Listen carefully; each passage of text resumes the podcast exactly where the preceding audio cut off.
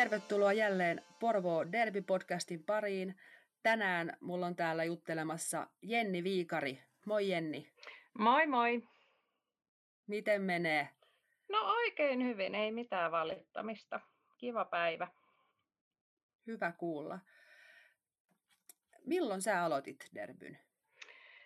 se oli 2013. Ja niin, silloin vaan päätin, että aloitan ja sitten aloitin. Ja silloin sä aloitit semmoisessa seurassa, jota ei edes ole enää. Muistatko yhtään, Kotkassahan se oli?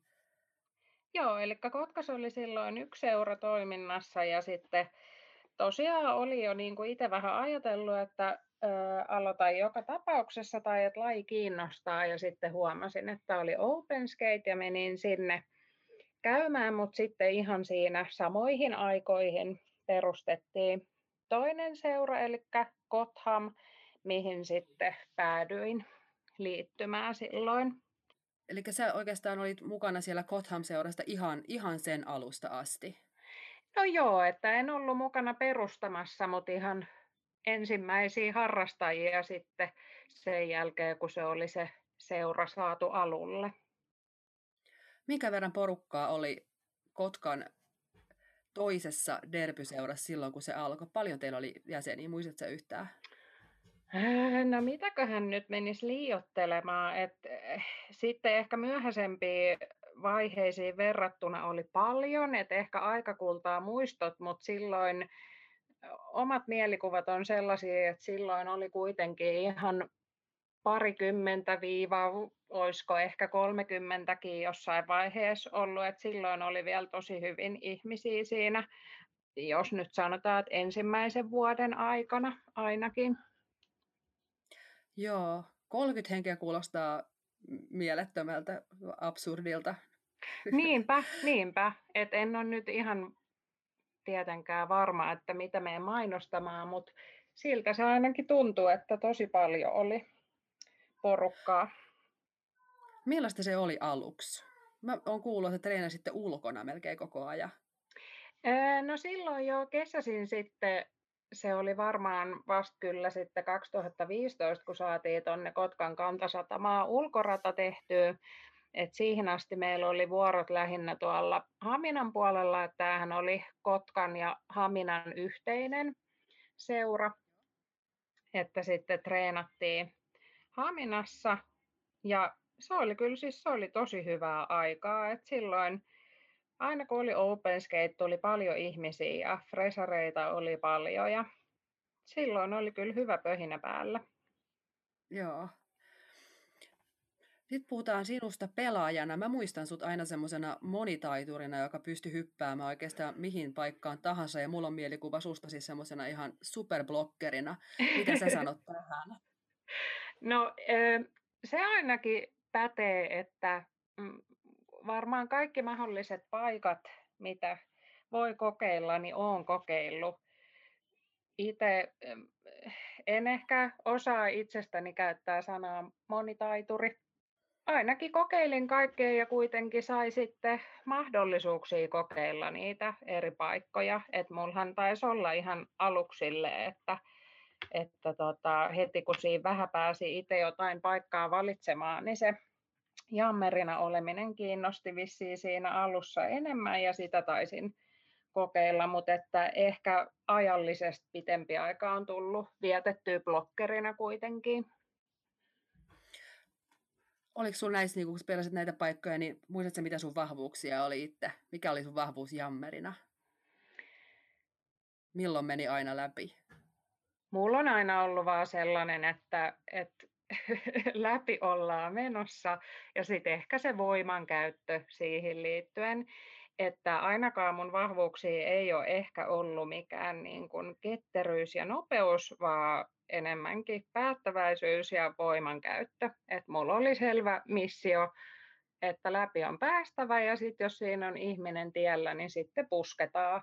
Ja tietysti onhan siinä tosi isona osana se apu, mitä aina on saanut, että sitten se, että kuinka hyvin itse pysty niitä käyttämään, jos oli just vaikka se sellainen kova puskeminen päällä, niin saattoi mennä jotain tilanteita ohi, mutta joo, sellainen päättäväisyys. Mites blokatessa? Milloin pysähtyi kun seinään? Millaisen jammerin sait parhaiten kiinni?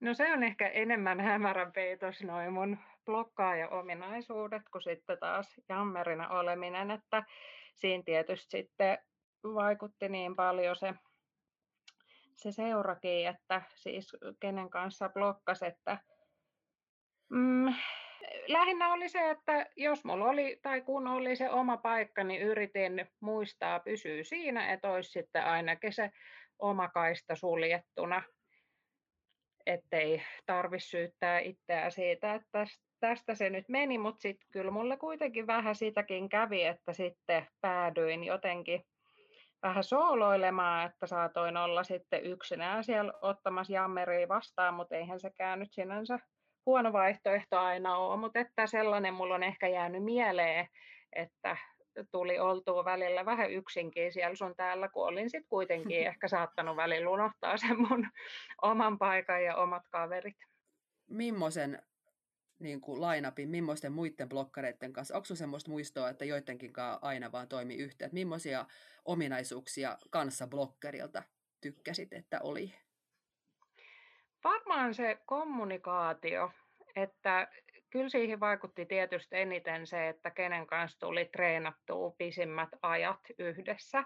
Että kyllä silloin alkuaikoina, kun Kothamissa oli jonkun aikaa sitten samat ihmiset ja oli kuitenkin ihan vakituiset lainapitkin jossain vaiheessa, niin tietysti silloin niin kuin opetteli sitä hommaa, että miten saadaan porukalla homma toimimaan, mutta sitten mullahan oli sitten noin kaksi viimeistä kautta Porvoossa, niin siellä sitten ehkä on jäänyt mieleen se kommunikaatio, että ääntä käytettiin, jotta kaikki varmasti tietäisi, että mitä tehdään ja missä pitää olla ehkä Kothamista Alajuuman viivi on sellainen, joka mulla on lämpimänä mielessä ja sitten Porvoossa ehkä just se äänenkäyttö niin tulee Pike ja Heikkilä mieleen, että heidän kanssa ei ainakaan ollut epäselvää, että mistä jammeri on tulos ja mitä tehdään seuraavaksi.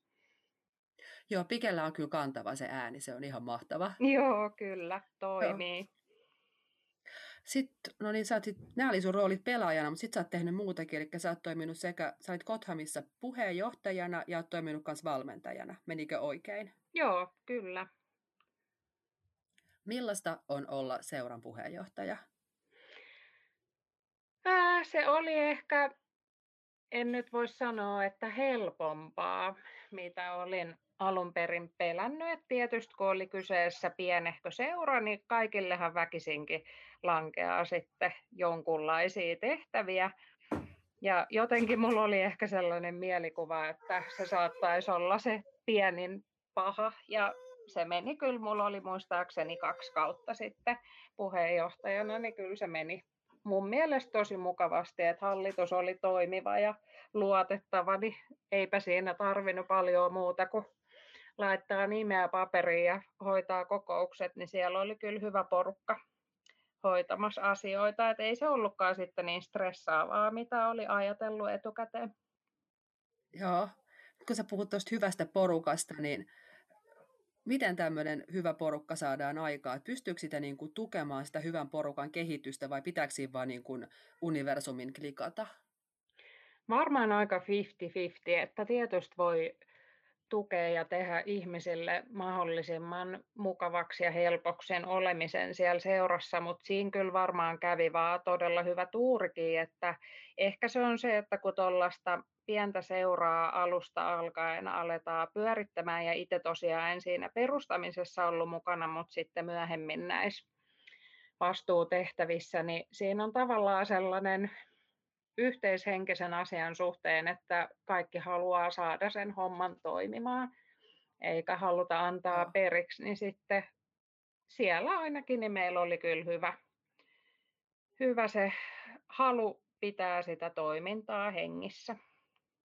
Joo, mutta mikä Scotthamin tilanne on nyt, tiedätkö? Onko Mikä siellä on meininki? Onko heitä enää?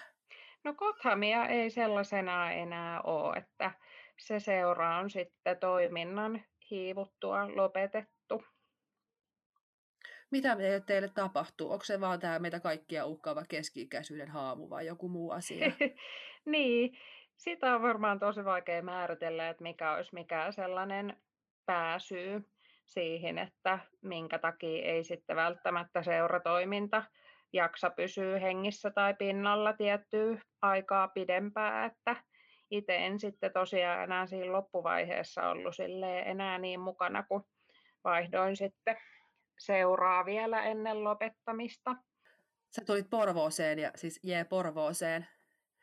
Mutta miksi? Miksi tulit Porvooseen?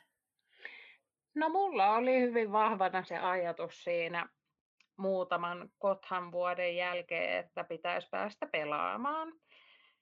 Että toki oli niin kuin, äh, skrimmiä jonkun verran silloin Kotkan seurassa ja sitten tosi hyviä yhteistöitä, että saatiin kyllä sitten aina jostain täytettä ja peliseuraa muutenkin, mutta sitten houkutteli vielä kokeilla sitäkin, että pääsis pelaamaan ihan jotain sarjaa ja kehittymään sitten vielä itsekin siinä samalla, niin sen takia sitten alkoi lähikaupungit kiinnostamaan. Mulla tuli yhtäkkiä tuosta, tuli sellainen muistikuva, siis se on ainoa ulkopeli, minkä mä oon nähnyt, se oli se Kotham ja Kouvolan välinen. Joo. Oli, pelasit sä siinä? Joo, eli silloin 2015 pidettiin Kotkan meripäivien yhteydessä tosiaan ulkopeli, että se oli ihan virallisessa meripäiväohjelmassa mukana ja siellä meidän Kantasataman radalla järjestettiin tällainen ulkopeli ja tosiaan siinä oli Kouvola vastaan Kotham, jota sitten oli täydennetty porvoolaisilla ja ketä siihen sitten oli saatukkaa onnekkaasti mukaan pelaamaan ja se oli kyllä ihan loistava kokemus kaikin puolin. Oletko pelannut useampiakin ulkopelejä? Mä siis kysyn sen takia, että mä olin silloin mä olin mukana siellä. Mä olin silloin jo niin huono, että mut pidettiin siellä paitamyynnin puolella. Mutta kouvolaiset ei ollut pelannut moni ulkopelejä ja aika kauhistuneen näköisiä naamoja. Mutta olit sä pelannut jo monta niin ulkona asfaltilla? Ei, en ollut pelannut sitä ennen, että toki meillä oli ollut siellä treenejä, koska oltiin se rata sinne saatu tehtyä, mutta eihän tietenkään ehkä kuitenkaan treeneistuu ihan samalla tavalla ryskättyy välttämättä, et etenkin sitten kun oli Kouvola vastassa, niin olihan sen kaikenlaisia tilanteita, että muistan kyllä, että oli mulla varmaan jokaisessa sormessa vähintään muutama haava sen pelin jälkeen, kun oli mennyt siellä pitkin asfalttia ja oli sitten ehkä jotain vähän tullut housuihin reikiä ja muita, että, että kyllähän siinä on varmaan jonkun verran raahautunut siellä pitkin pihaa, mutta en muista ollenkaan, että se olisi sattunut sen enempää kuin yleensäkään sisäpeleissä, että ei siinä vaiheessa vaan ajattele sitten sitä kipua ollenkaan. Joo. Nyt jätetään mielikuviin veriset sormet ja minä ajattelen asfalttipolttamia pakaroita ja mennään Noniin. pienelle tauolle. Hyvä. Hyvä.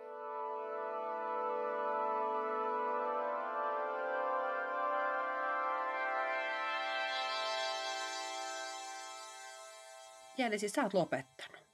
Joo, kyllä. Milloin sä lopetit? No siitä on nyt lähes päivälleen kaksi vuotta, eli silloin kun on 2019 Porvon kanssa oltiin ykköstivarissa mukana, niin silloin toukokuun alkupuolella on ollut viimeinen divaripeli, niin sitten siihen loppu mun derbyura silloin. Joo, me ei ehditty paljon silloin näkeä, kun mä olin muistaakseni sen kauden tukevasti raskaana. Totta, joo. tota, montaks harrastusvuotta sulla tuli yhteensä? No niin, tuli sitten se kuusi, seitsemän. Sitä en ihan tarkalleen muista, että mikä on ollut edes se vuoden aika, kun on aikoinaan aloittanut, että lopettamisen muistan paljon selkeämmin, mutta tosiaan silloin 2013 Joo. aloitin ja 2019 lopetin. Miten tämä lopettamispäätös syntyi? Mikä, mitä, mitä tapahtui? Se oli sitten siinä vaiheessa, kun olin toista kautta Porvoossa, niin ihan sellainen varmaan omien voimavarojen pohtiminen piti tehdä siinä vaiheessa, että, että se oli ihan mahtavaa, että löytyi niinkin läheltä sellainen seura, missä pääsi harrastamaan ja ne viimeiset kaudet oli tosi ihanat, mutta sitten kolmivuorotyön ja toisen kaupungin treenien yhdistäminen alkoi sitten kuitenkin painaa jonkun verran, että mulla ei oikeastaan mitään sen ihmeellisempää liittynyt siihen kuin se oma jaksaminen, että sitten alkoi tuntua siltä, että ehkä se, että olisi vielä saanut jotain lisää lajista irti, niin olisi vaatinut sitten jaksamiselta varmaan sen verran, että koin sitten paremmaksi ottaa vähän rauhallisemmin. Joo. Ja seuraava kysymys, että onko meillä mitään, mitään tilannetta, missä sut saisi takaisin?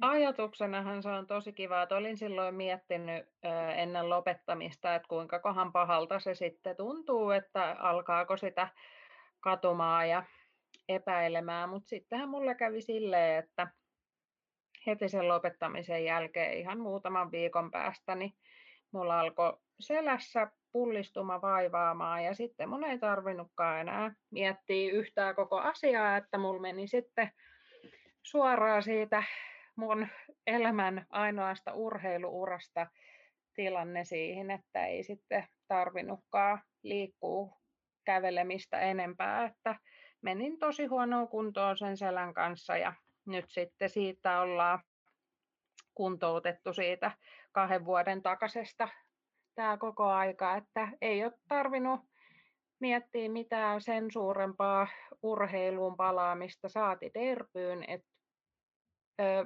Rauhallista, rauhallista vesijuoksua varovasti. Joo, sauvakävelyä ja vesijuoksua, että aikamoinen täyskäännös tuli, mutta toisaalta sitten ei ole ainakaan jäänyt tilaa sillä ajatukselle, että oliko oikea päätös, kun mitään muutakaan vaihtoehtoa ei nyt sitten enää sen asian kanssa ole.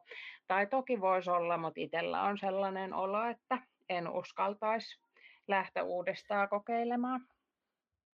Mutta positiivinen juttu oli se, että mä oon ymmärtänyt, että se rupeaa olemaan kunnossa. Joo, kyllä on onneksi nyt niin kuin selvästi voiton puolella ton selän kanssa, että oli se aikamoinen homma, niin toivottavasti pysyisi nyt sitten hyvänä. Mutta mitä Derpy sulle sitten jätti? Mitä siitä on niinku jäänyt käteen? Ihan uskomattomia kokemuksia, että mun lähtökohta oli se, että ei ollut minkäänlaista taustaa urheilusta, että mulla oli mennyt musiikin parissa lapsuus ja nuoruus ja sitten aikuisella aloin miettiä, että ehkä joskus voisi kokeilla urheiluakin ja sitten joukkuelaji viehätti ja onneksi menin, koska just se, että sai olla erilaisten ihmisten kanssa tekemisissä ja sitten kun pääsi vielä useamman joukkueen kanssa toimimaan, niin ihan mahtavia ihmisiä on jäänyt siitä elämää ja itselle se kokemus, että voin urheillakin ja se meni ihan suht koht hyvin, kun ei ollut mitään tietoa etukäteen, että mitkä ne omat taidot vois olla. Jos se yhtäkkiä herää kentältä ja älyy, että minä olen urheilija. Joo, mulle kävi vähän väliin sille, että, että ihanko oikeasti on nyt täällä jossain kilpailussa joukkueen kanssa kilpailemassa ja yleisössä joku tuttu ihminen kannustaa ja se on tullut paikan päälle kattamaan sitä, että minä urheilen, niin se oli kyllä, mm, välillä tuntui, että voiko olla tottakaan. Joo. Oliko sun derbyylalla semmoista mieleen jäänneitä niin parasta hetkeä? Ei mulle ehkä äkkiseltä tuu sille, niitä on niin monta, mutta sitten sen, se mulla on jäänyt mieleen, että silloin kun ties jo lopettavansa ja meillä oli se viimeinen peli, eli silloin kaksi vuotta sitten toukokuussa pelattiin Divarin pronssipaikasta Kouvolaa vastaan. Ja se oli tietenkin kovatasoinen peli siinä mielessä, että oltiin sitten jo jossain vaiheessa aika selvästi häviöllä, niin mulla on jäänyt sitten kuitenkin se mieleen, että Kouvolan Jammeri Lada Puuman, niin sitten siinäkin pelissä mulla oli näitä vaihtuvia rooleja ja satuin sitten yhdessä jamissa olemaan jammerina ja sain liidin Lada Puumania vastaan. Ja se mulle jäi sellaisena niin kuin hyvänä onnistumisena mieleen, että sekin on mahdollista, että se oli sellainen kiva oma onnistuminen, eikä välttämättä en nyt sellaista muista, että kummalle siitä nyt pisteet kertyy, että saattoi se loppujami mennä miten menikään, mutta että se, että pääsin ensimmäiseen pakasta läpi ladaa vastaan, niin se oli sellainen kiva henkilökohtainen päänahka, koska lada on sellainen tekijä, että koin onnistuneeni siinä hetkessä. Joo, siis Lada, Ladakin on mun mielestä ymmärtäisi hetkellä, eikö sano, kyllähän pelaaks Lada vielä, tiedätkö? Mun mielestä se oli, oliko se lopetellut vai pelaako se nyt jossain tota, Concrete Threadissä? En oikeastaan tiedä kovinkaan tarkkaa, että Ladallakin taisi jäädä koronan jalkoihin oma tilanne siinä silloin sitten viime vuonna. Et en tiedä, oliko sen silloin sitten lopettamassa kun korona sitten lopetti kauden kesken kaiken. Jos jotain muista ladasta, niin siinä on kyllä yksi kilpailuviettisimpiä ihmisiä, jonka mä oon ikinä tavannut. Joo, kyllä minä luulen, että hän tykkää, tykkää kilpailla. Hyvä, nyt mennään taas pienelle tauolle ja kuunnellaan avaruushälyääniä.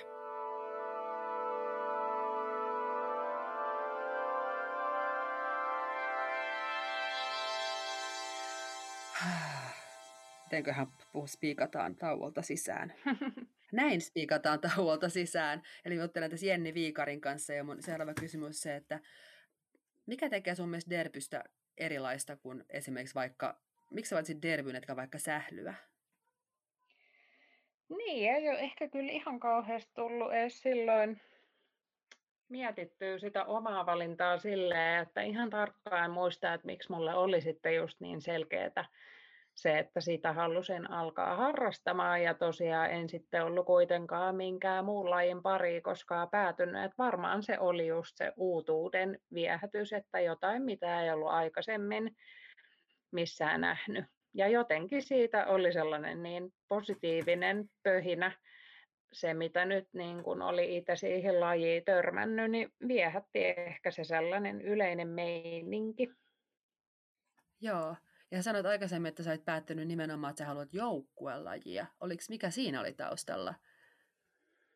Ihan varmaan sellainen mahdollisuus tutustua uusiin ihmisiin ja sellainen jonkun uuden puolen saaminen omaa elämää, että jotenkin ajatteli, niin kuin sitten siinä kävikin, että saattaisi tutustua hauskoihin ihmisiin ja saada uusia kavereita, niin niinhän siinä sitten onneksi kävikin.